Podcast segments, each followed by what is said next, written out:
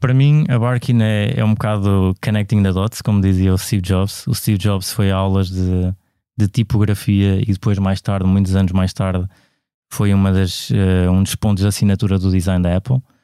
E para mim é mais ou menos semelhante, porque eu, quando tinha 16 anos, queria, queria ser veterinário, mas acabei por desistir da ideia de veterinário porque, na realidade, o que eu queria era trabalhar com cães, não queria trabalhar com outros animais. Uh, e, e lembro-me de dizer aos meus pais que um dia vou fazer alguma coisa com cães, e mais tarde realmente juntei a oportunidade de negócio com a minha paixão.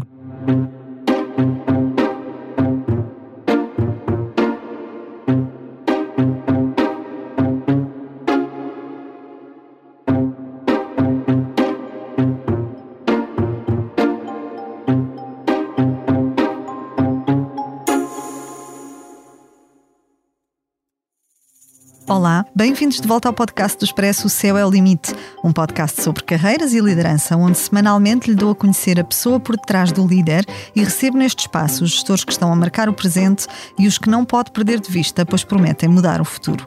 Proponho-lhe uma viagem pelo mundo do trabalho, da liderança e da gestão, para que saiba quem são, como começaram e onde querem chegar os líderes portugueses. Sou a Cátia Mateus, jornalista de Economia do Expresso, e este é o podcast O Céu é o Limite. Hoje recebo em estúdio André Jordão, CEO da Barkin, uma marca de ração personalizada. Bom dia, André, bem-vindo a estúdio. Obrigado pelo convite. Obrigada a ele pela presença. Formado em Tecnologias de Informação e Comunicação pela Universidade de Aveiro, André personifica a imagem do empreendedor que faz acontecer a partir de uma garagem. Em 2016, com 31 anos e já pai de uma filha de um ano, decide criar um serviço de subscrição para animais de estimação que incluía alimentação personalizada veterinário à distância. O objetivo era o de agregar serviços no mercado até então muito fragmentado. Não foi a sua primeira experiência empresarial, mas foi a que lhe garantiu o ambicionado caminho para o sucesso.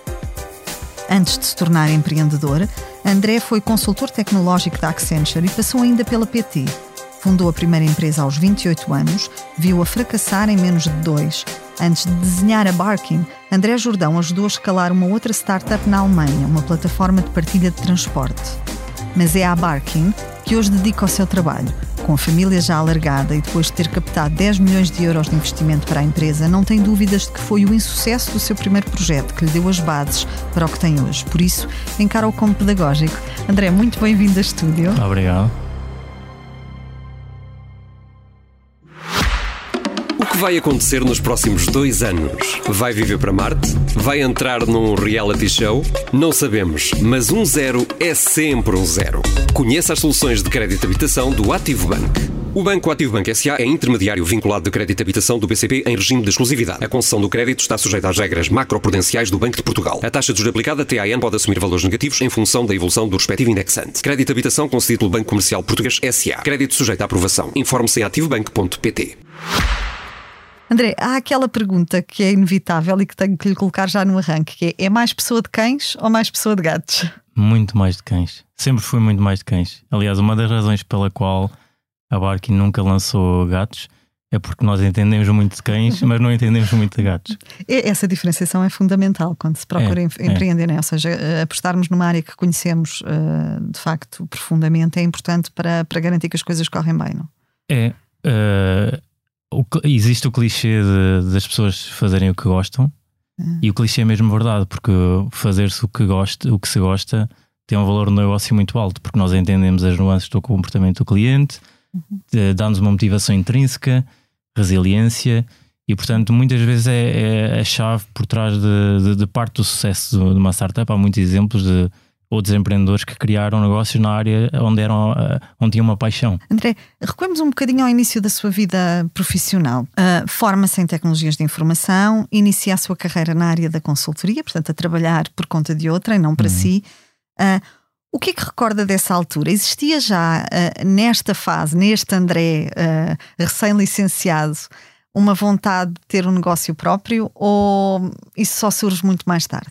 Desde, desde pequeno, desde pequeno que eu me lembro que o meu objetivo ainda andava na universidade, que eu já, já calculava que o meu, o meu trajeto seria criar o meu próprio negócio. Ou não, seja, não sabia em quê, né? Não sabia, não, não quê, sabia mas, em quê, mas, uh... mas, sempre vi até as minhas experiências profissionais no mundo corporate como uma, uma forma de recolher as ferramentas que eu precisava depois para uhum. mais tarde criar a minha própria empresa e e fazer aquilo que, que eu, em que eu acreditava. Foi, foi então uma estratégia, esta ideia de primeiro trabalhar por conta de outrem para depois criar o seu próprio projeto. Acha, acha que isso é fundamental para quem pensa ser empreendedor, ter essa experiência a trabalhar para outros antes de trabalharmos para nós próprios? Eu acho que sim, uh, embora haja muitos exemplos que mostrem o contrário, mas eu acho que sim, porque dá uma, uma, certa, uma certa estrutura, ou seja, uh, passando pelo mundo corporate e de grandes empresas muito bem estruturadas, já com muita ciência por trás, metodologia, dá-nos ferramentas importantes depois para nós, enquanto gestores, para além de, de empreendedores. Uhum. Porque o empreendedor normalmente tem o DNA de fazer acontecer, de fazer muito com poucos recursos, mas assim que o negócio começa a crescer, também tem que ter um DNA de, de gestor e de gestor metódico uh, que gere bem os recursos. E portanto, eu acho que esse passado não é obrigatório, mas acho que é muito importante. No meu caso, uh, a minha experiência na Accenture foi, foi dura, mas foi a melhor escola que eu podia ter tido, porque me deu exatamente essa, essa metodologia e pensamento e estrutura que é uma coisa que se ganha no terreno, não, não se ganha na faculdade. Exato, não só se com ganha... experiência. Exato. Só com experiência. Uhum, uhum, uhum. André, uh, em que momento é que percebe uh, que o seu caminho não era ali, não era na Accenture, na PT e que era uh, no seu próprio projeto? Há algum um, momento marcante que tenha definido que era hora de, de, de fazer, dar esse passo, de, de, arriscar de outra forma? não consigo identificar um momento, mas consigo identificar uh, um processo gradual, uh, talvez precipitado pela, pelo primeiro projeto que eu criei. Uhum. Uh, e foi quando eu percebi que, que realmente já estava pronto a, a começar projetos por minha conta uhum. e, e, um, e uma nova empresa e pelo, por todo o feedback que, que recebi à minha volta. Uh, mas acho que é uma preparação gradual. Uh, eu ainda estive um, uns anos no, a trabalhar para, para outras empresas uh, e foi, diria, foi uma preparação. Sempre estudei bastante after hours, depois do, do trabalho. Este, esse próprio projeto comecei enquanto ainda trabalhava. e portanto foi sempre uma, uma preparação com vista com, com muita valorização da aprendizagem com vista a um dia entram criar uma, uma, próprio, uma, própria, é, uma própria empresa. Uhum. Esse, esse projeto de que, de que falamos aqui foi um, um, projeto que na altura não correu como, como desejava, não é? portanto acabou por, por, acabou por falhar. Um, o que, é que, o que é que correu mal nesse projeto uh, e que fez com que ele tivesse, no fundo, uma durabilidade uh, curta? Sim, eu criei ainda como um, um, side project enquanto trabalhava e depois começou a evoluir bastante rápido. Uhum. Uh, foi um projeto que na altura teve bastante ruído online, bastante base, uh, mas acabou por não monetizar, ou como, como nós esperávamos. Uhum. E portanto acabámos, passado um ano, mais ou menos, de, de o terminar, mas foi o, até um ponto de, de recomeço, porque uhum. foi precisamente pelo facto de ter começado esse projeto que comecei depois o, o segundo, porque entretanto nós fomos convidados para, para, um, para um programa de aceleração em Berlim. Sim. E eu mudei para Berlim e foi lá que eu conheci a pessoa com quem depois eh, comecei ah, lá uma, uma, uma startup nova, de, numa área completamente diferente, mobilidade, Sim. que hoje em dia já é uma, uma startup bastante grande. Uhum. Uh, Mas à, qual já não está ligado. Não, não, não. não, não. Uhum. não. Isso foi Isso, imediatamente antes de eu criar a Barkin. Sim. Uh, eu vivi lá na Alemanha, em Berlim e Hamburgo, e entretanto quis voltar para Portugal e foi aí que criei, criei a Barkin, uhum. uh, que era já um modelo de negócio que estava uh, a planear e a estudar. Uhum. André, alguma vez sentiu que, que o insucesso desse, desse projeto anterior um, sentiu o estigma, o estigma desse insucesso, porque se fala muito e, e alguns empreendedores que tenho ouvido uh, dizem que, que, ter um projeto falhado em Portugal é quase como ficar com um rótulo que depois nos dificulta, por exemplo, a captação de investimento e que isto é muito contrário à mentalidade que se vive noutros países. Por exemplo, cá uhum. de facto é um estigma, é um rótulo com que se fica. Lá fora. Uh, quase que nenhum investidor uh, financia um projeto em que o empreendedor não saiba lidar com o insucesso ou não tenha experiência a lidar com o insucesso. Sentiu isso, de facto? Uh, talvez um pouco, uh, embora não explicitamente, mas isso é, eu acho que é uma das razões culturais pela qual nós não temos muitos empreendedores. uh, talvez genericamente na Europa, não, não, talvez não seja um fenómeno só, só em Portugal, uhum. é, é o medo da falha. é precisamente o, o, estigma que existe uh, e o ceticismo que existe às vezes. Uh, em todos estes projetos, nós ouvimos pessoas à nossa volta, não a, a desacreditar diretamente, mas com certo tom de, de ceticismo, tendo a certeza. Uh, achas que vai dar certo? Achas que vai dar certo? Olha que estás a arriscar. Uh, e portanto, sim, não existe algo discriminatório, uh, mas sim um, um estigma culturalmente implícito. Uhum. A Barkin nasce em 2016, né? depois de já, de já ter apoiado o crescimento desse outro projeto também na Alemanha, essa outra startup a que teve ligado.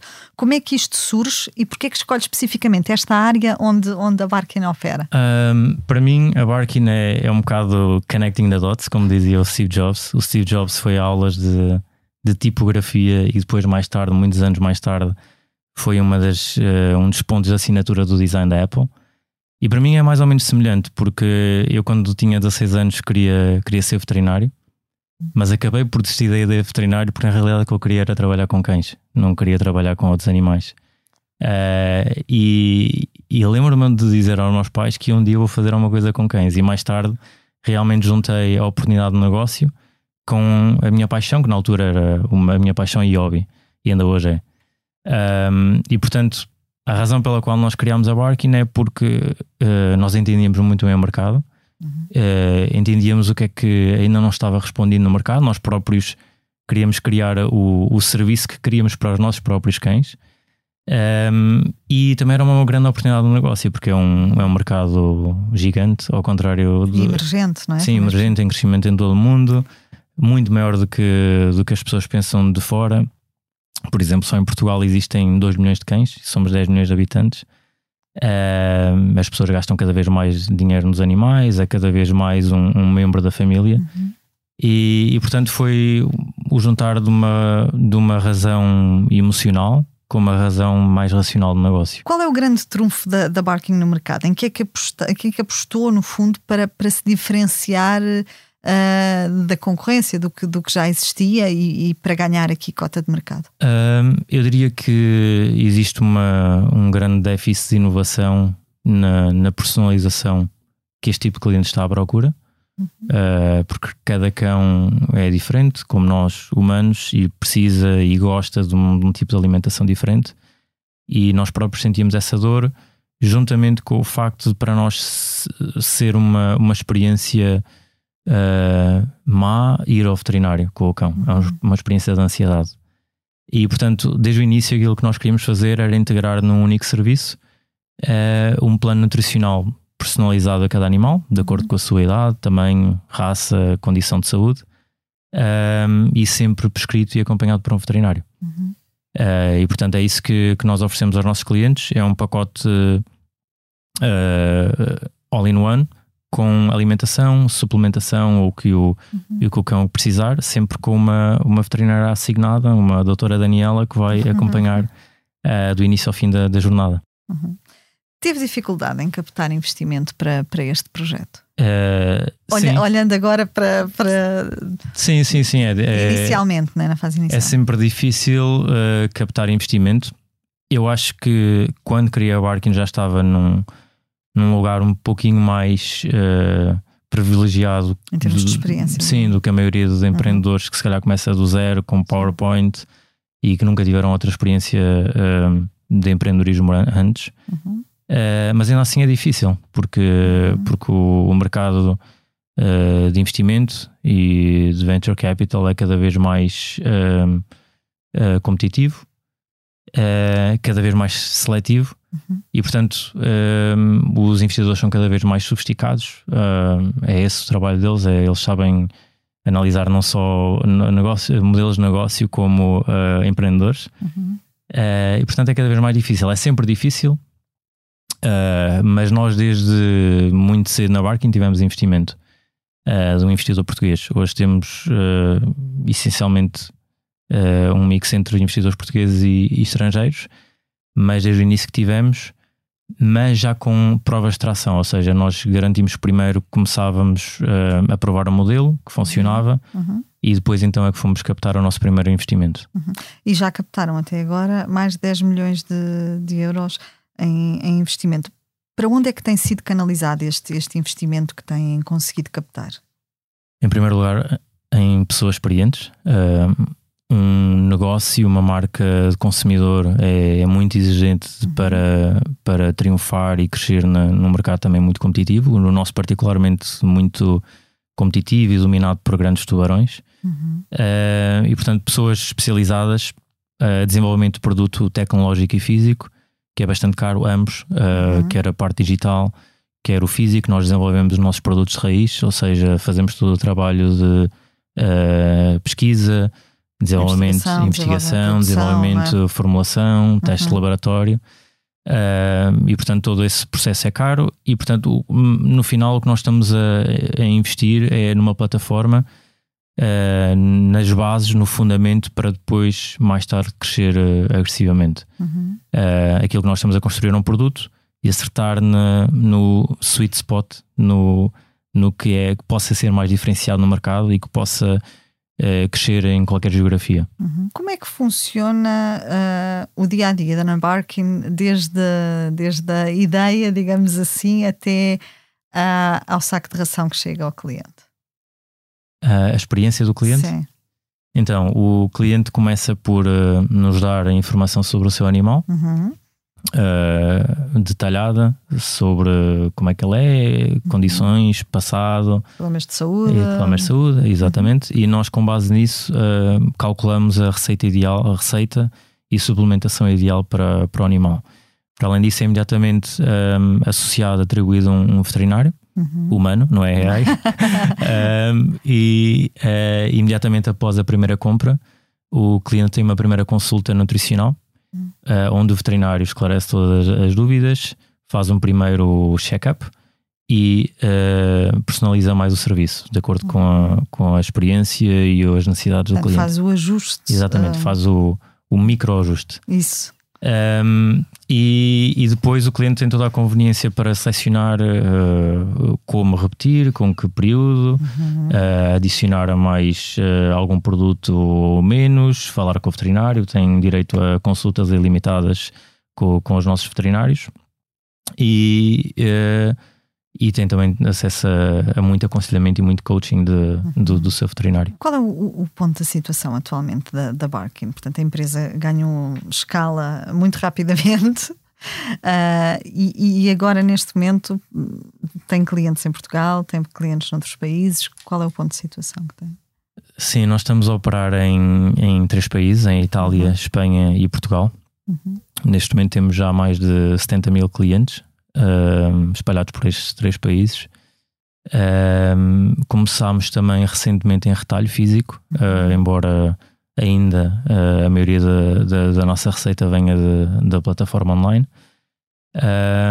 temos uma equipa de 70 pessoas, uma equipa de cerca de 25 veterinários e dois polos operacionais, um em Itália e outro em Portugal, que serve Portugal e Espanha. Como é que se garante esta fórmula, quase esta receita, diríamos assim, de, de sucesso para uh, escalar uma empresa destas em tão pouco tempo? Eu acho que primeiro uh, tem, tem que ter um espírito muito aberto. Uh, eu, eu não conheço nenhum empreendedor de sucesso que não seja humilde para questionar até os pressupostos mais fundamentais da empresa uh, e ao mesmo tempo tem a autoconfiança de acreditar aquilo em que faz.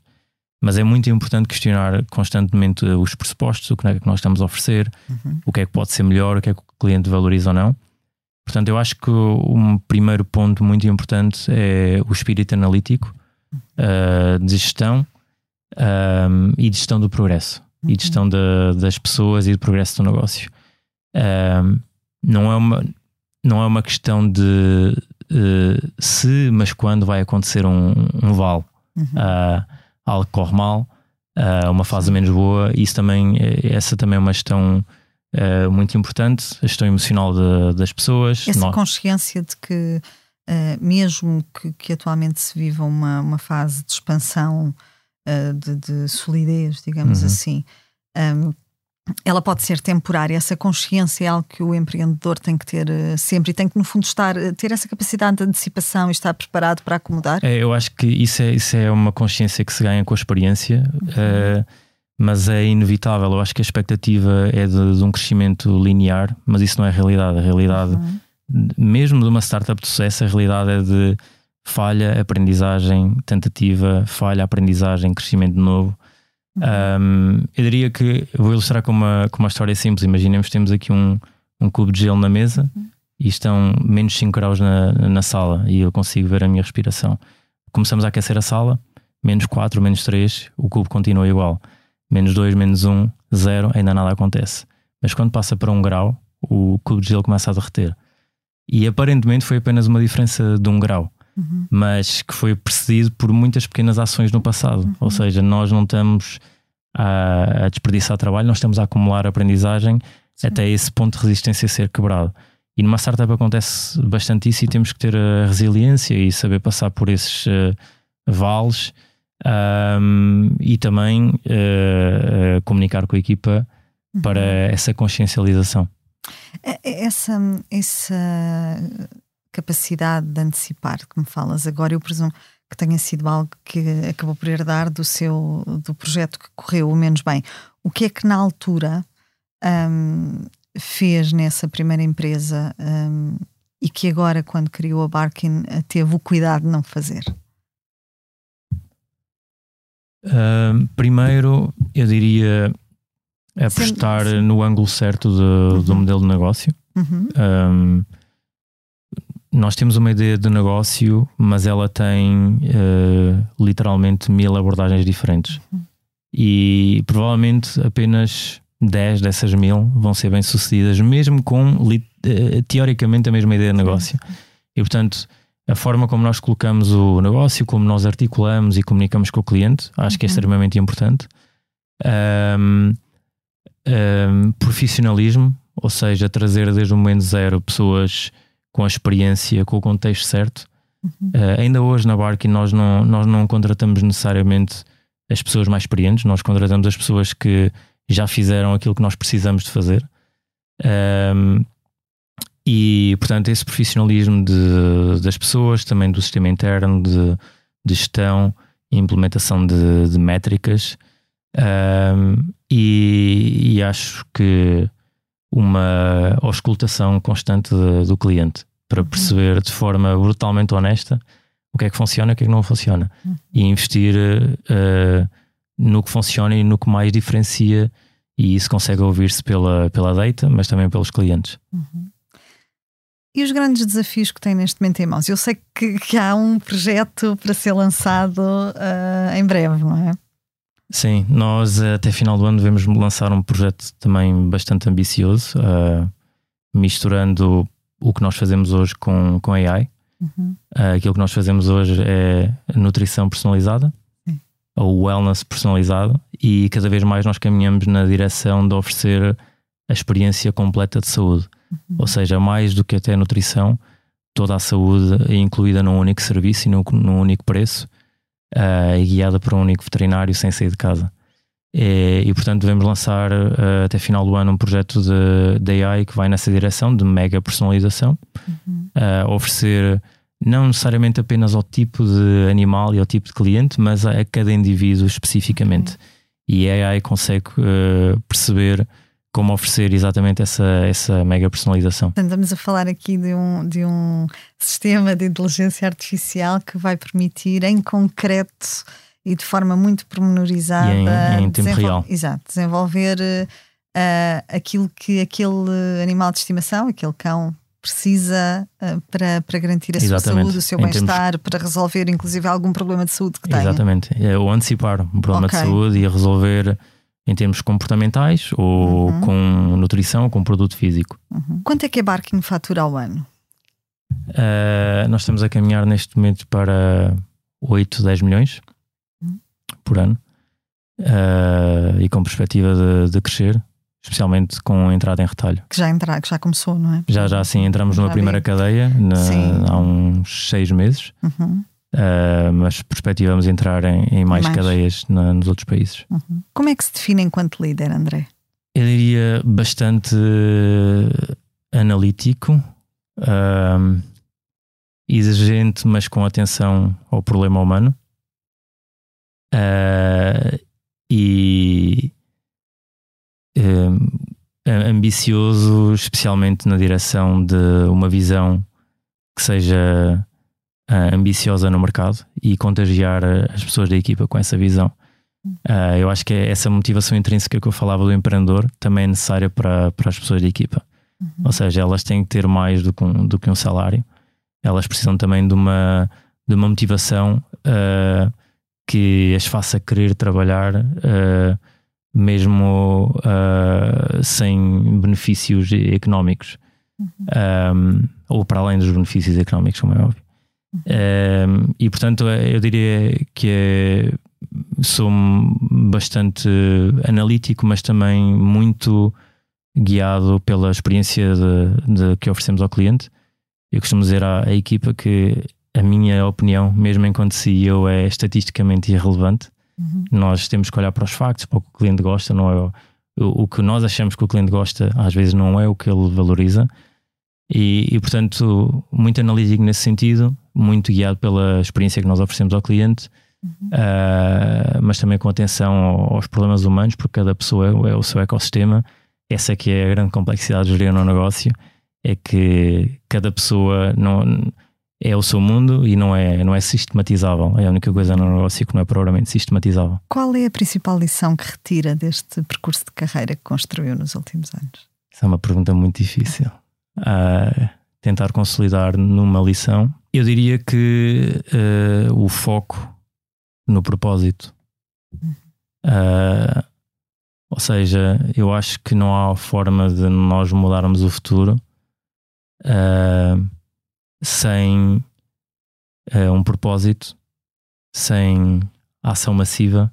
A internet está cheia de recomendações, de afirmações positivas, visualização. Isso funciona, mas não, não iremos mudar uma trajetória sem a ação, a ação uh, massiva. Um, e, e eu diria que uh, cada vez mais em todas as áreas uh, descobrir quais são os 20% que têm 80% do impacto. O que é que o inspira, além dos cães? É, em, primeiro lugar, em primeiro lugar, os meus filhos, que é o meu propósito mais fundamental, mas enquanto crianças eu acho que eles nos inspiram porque ainda têm aquela curiosidade naive, sem dogmas, sem pressupostos de explorar o mundo. Uh, também me inspira o, o desporto de alta performance, uh, todos os detalhes envolvidos para uh, chegar a, a resultados superiores. É quase como uma empresa, no fundo. É, é como uma empresa, exatamente. Eu, eu acho que um empreendedor é também um, atleta. É um atleta. e, e inspiram-me as pessoas mais velhas que já, já fizeram muito na vida. eu lembro que uma, que uma vez um, uma pessoa de, de 80 e tal anos me disse que a cada década que passa, a vida fica mais clara, mas o, o, relógio também fica mais audível. E, portanto, eu acho que temos é que fazer com que, ano, que cada ano conte. Uhum. Onde é que quer chegar, André? Onde é que se imagina? Eu espero, em primeiro lugar, investir o meu tempo a, a ter impacto na, de alguma forma na comunidade. E quanto mais eu puder maximizar esse impacto, melhor. Possivelmente no futuro será com uh, mais negócios, possivelmente fazer crescer um, negócio para algo global, mas uh, necessariamente passando pelo empreendedorismo. Obrigada, André, foi um prazer ter Nada, muito obrigado. Fechamos assim o episódio de hoje do Céu é o Limite, que contou com a edição a que sonoplastia a cargo de Ana Marques. Tivemos connosco André Jordão, CEO da Barkin. Obrigada, André, foi um prazer tê-lo em estúdio. Quanto a nós, Marco, encontro consigo daqui a uma semana. Até lá, já sabe, fique bem, o Céu é o Limite. Que vai acontecer nos próximos dois anos? Vai viver para Marte? Vai entrar num reality show? Não sabemos, mas um zero é sempre um zero. Conheça as soluções de crédito habitação do Ativo Bank. O Banco Ativo Banco SA é intermediário vinculado de crédito de habitação do BCP em regime de exclusividade. A concessão do crédito está sujeita às regras macroprudenciais do Banco de Portugal. A taxa de juros aplicada TAN pode assumir valores negativos em função da evolução do respectivo indexante. Crédito de habitação concedido pelo Banco Comercial Português SA. Crédito sujeito à aprovação. Informe-se em ativobanco.pt.